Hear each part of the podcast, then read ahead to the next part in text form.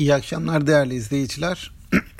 Borsa bugün neredeyse açıldığı noktada noktası noktasına aynı yerden kapandı.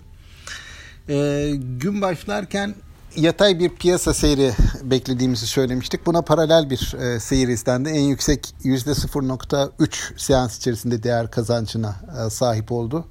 Daha sonra gelen satışlarla günü yatayda tam açıldığı noktada kapatmış oldu. Bugün hisse dağılımlarına baktığımız zaman endeksi yukarıda tutan Bimaş e, hissesi var. Onun dışında genelde büyük hisselerde satıcılı bir seyir olduğunu söyleyebilirim. E, niye satışlar e, var? Niye borsa yukarıya çıkmakta zorlanıyor? Hani orada e, şu gerçek var. E, piyasa uzunca bir süre küçük ölçekli hisselerde yukarı hareket denedi. Genelde işlem hacimleri olsun, getiriler olsun BIST otuz dışı, hatta BIST yüz dışı kalan şirketlerde e, yoğunlaşmıştı.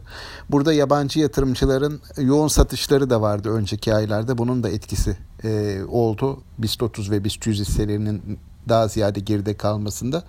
Sonrasında bu satışların biraz hafiflediğini e, düşünüyorum ben, ama yatırımcılar açısından daha böyle büyük ölçekli hisselere girmek için e, çok fazla piyasada e, bir hikaye oluşturabilecek bir gelişme yok. Haber akışı açısından çok güçlü beklentiler yok.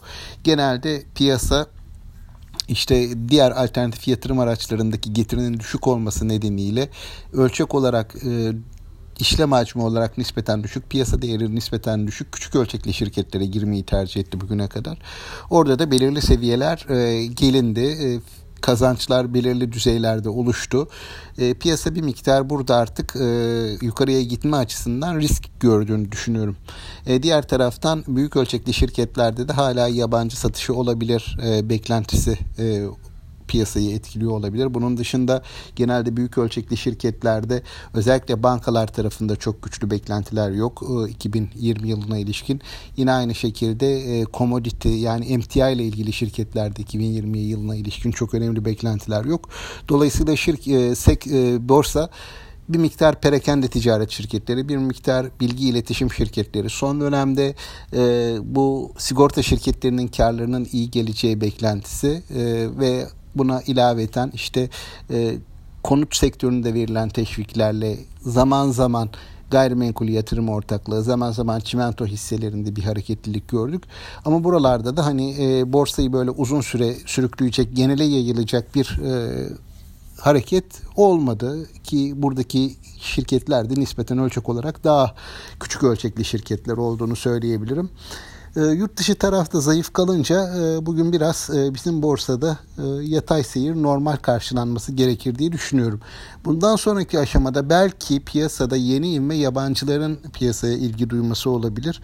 Hani ekonomik göstergelere bakacağız o anlamda da. Hani ekonomik göstergeler açısından özellikle toparlanma işaretleri, kurdaki istikrar e, ve bu Covid on dokuz ile ilgili endişelerin geride bırakılması belki sektöre yabancı ilgisini hani yeniden oluşmasına ve yeni bir ivme yakalanmasına imkan sağlayabilir. Ama yabancı yatırımcının çok uzağında kaldığı, hatta satıcı olduğu bir piyasada çok güçlü yükselişlerde olmayabiliyor. Hani bizim normal e, tasarruf birikimleriyle bir ölçüde borsa buraya kadar geldi. Aslında yoğun bir şekilde yabancı satışları da vardı yılın ilk beş e, ayında, yaklaşık dört virgül üç milyar dolar diye hesaplıyorum ben. Bu da karşılandı. Ama e, şimdilerde bir miktar hani şu ana kadar getiren e, ivme biraz yavaşlamış görünüyor, biraz zayıflamış görünüyor. Bu da normaldir diye e, düşünüyorum. E, yeni haber akışı, belki taze para girişi gerekecek daha yukarıları görmemiz için.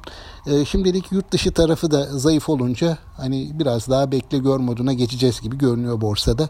E, bugün öyle bir seanstı. O anlamda e, bir işaret oldu. Bakalım önümüzdeki günlerde e, belki yurt dışı taraf daha kuvvetlenirse, bizde de yabancı ilgisi biraz e, canlanırsa daha yukarılar görülebilir. Aksi takdirde bir süre bu seviyelerde kalabiliriz diye düşünüyorum.